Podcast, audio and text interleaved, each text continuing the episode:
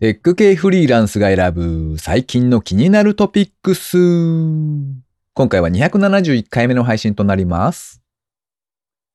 AI に面白いアメリカンジョークを教えてと頼んだら、もちろんです。アメリカンジョークの中でも日本人にわかりやすく面白いと思われるものをいくつか紹介しますね。と3つぐらい教えてくれたんですけれども、どこがどうジョークになっているのか一つもわかりませんでした。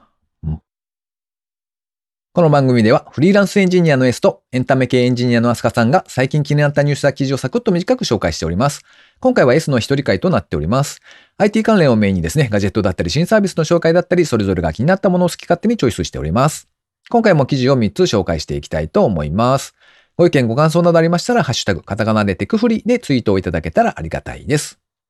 では一つ目の記事ですね。カルビーが NFT 付きポテトチップス販売開始。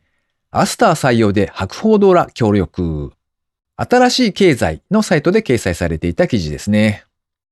カルビー株式会社は NFT をおまけにしたポテトチップスの販売を行う NFT チップスキャンペーンを4月12日から実施しているそうです。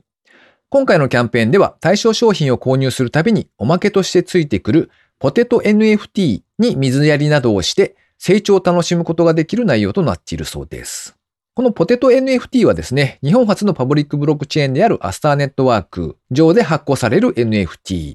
所有や管理につきましては、博報堂とデータゲートウェイが開発し、3月に提供開始したオリジナルデータウォレット WAPPA が導入されるそうです。今回のキャンペーンでは、対象商品となるカルビーポテトチップスの薄塩味、コンソメパンチ、海苔塩を購入しまして、カルビーのスマートフォンアプリ、カルビールビープログラムでオリパケを登録することで、ポテト NFT が無料付与される流れになっています。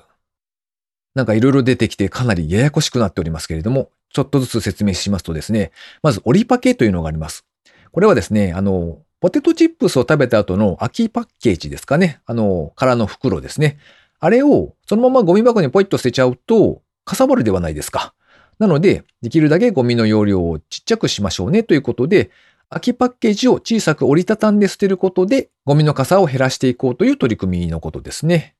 で、さらにこの折りパケというやつをですね、アプリである Ruby プログラムでスキャンをするわけですよ。そうしますと、ポテト NFT が成長するというお話だそうですね。で、5回登録をしますと、架空の世界であるジャガバースのキャラクターが収穫できるそうです。で、この時のポテト NFT の管理のために、ワッパというものが必要になってくるそうですね。こちらのキャンペーンは5月31日の23時59分まで実施予定だそうです。とりあえずこの Ruby プログラムというスマホのアプリですね。こちらインストールをしてみたんですけれども、残念なことにですね、手元にポテチがなかったんですね。なので、オリパケというやつが撮影できず。で、実際にはですね、そのオリパケを撮影しますと、その後にワッパーというウォレットのアカウント発行ができるという流れだそうなので、ちょっとポテチを買ってこないといけないなと思っておりますね。それにしても随分と複雑な仕組みだなというふうに思いながら読んではいたんですけれども、まあでも考えてみるとあれですね、こういうのって子供の方がきっとささっとやってしまうので、まずは手を動かしながらなんか柔軟に試していくという姿勢が大事なんだろうななんてことを思った次第でございます。はい。では二つ目の記事ですね。AI 搭載版ポートピア連続殺人事件が4月24日に Steam で無料配信決定。こちらは IGN Japan のサイトで掲載されていた記事ですね。スクウェア・エニックスは堀井雄二氏が手掛けたポートピア連続殺人事件を題材に先端 AI 技術を搭載したスクウェア・エニックス AI テックプレビューザ・ポートピアシリアル・マーダーケースを2023年4月24日に Steam にて無料配信すると発表しました。AI の一分野である自然言語処理 NLP の技術を使った NLP アドベンチャーと銘打っておりまして、日英の言語に対応しているそうです。この作品はですね、ゲームではなくてテックプレビュー、試験的に公開されるソフトウェアという位置づけになっておりまして、Steam ではアプリケーションのカテゴリーに登録されているそうです。テックプレビューとはいえ、ポートピア連続殺人事件のシナリオを冒頭からエンディングまで無料で遊ぶことができるそうです。目玉となっている AI 技術はですね、API でサーバーに接続しているのではなくて、スタンドアローンとして動作し、ダウンロードすれば単独プレイが可能だそうです。プレイヤーが入力したテキストの意味を汲み取る自然言語理解 NLU と呼ばれるそうなんですが、こちらは搭載されているんですけれども、応答するテキストですね。これを自動生成する自動言語生成 NLG に関しましては未搭載になっているそうです。倫理的とか権利的にですね、問題のある文を生成してしまう可能性を考慮したとのことですね。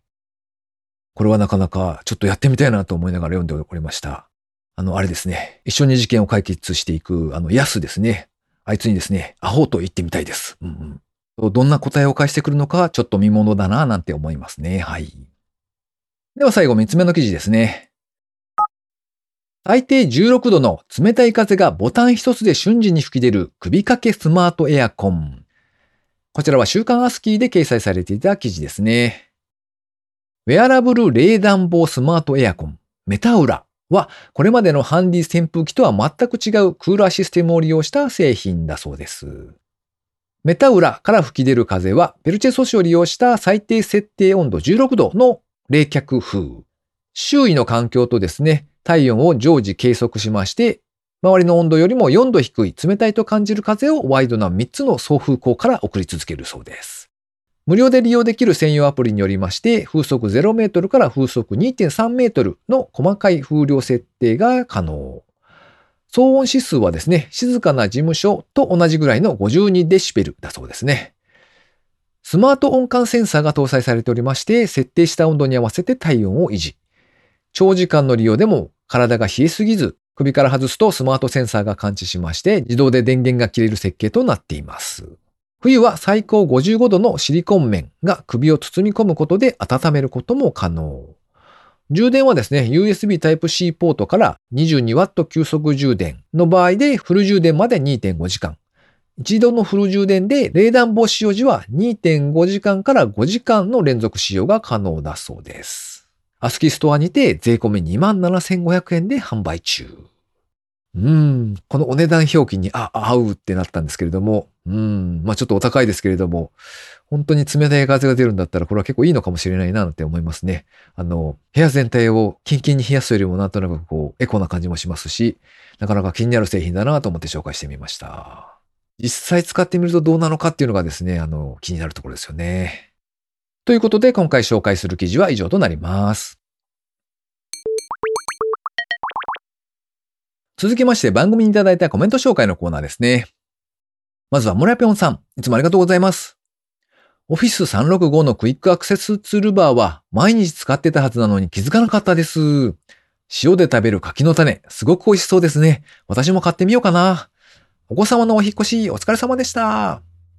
とコメントいただきました。柿の種に関しましてはですね、あの後、また別のシリーズがあったので、そちらも購入してですね、まあ似たような感じというか、まあ濃い味のピーナッツに素焼きの鍵の種みたいな感じで、まあ割と似たような組み合わせではあるんですけれども、そちらもなかなか美味しかったですね。個人的にはなぜか昔からですね、ビールと柿の種の組み合わせが妙に好きなので、村ペンさんもぜひ食べてみてくださいというところですね。それから水流さんですね。いつもありがとうございます。LQR 楽天ペイでの支払いか。公共料金でポイントつくのってどういう扱いなんだろうって毎回思う。ポイント分ってどこから湧いてくるの？とコメントいただきました。ありがとうございます。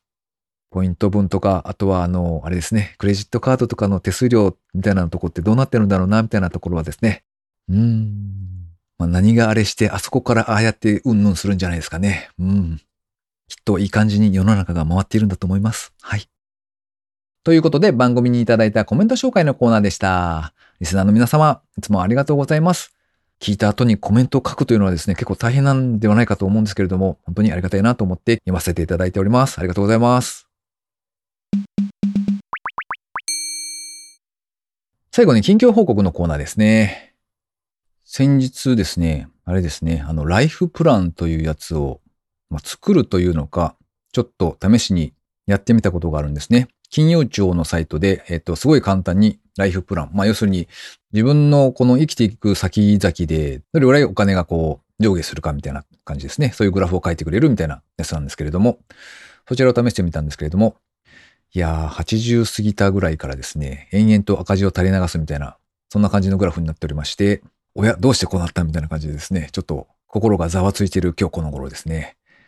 なんだか現実を突きつけられているので、こう、ふっと目をそらしたい気分になっている最近ですね。まあまあ、それなりに頑張っていきますよ。はい。うんうん。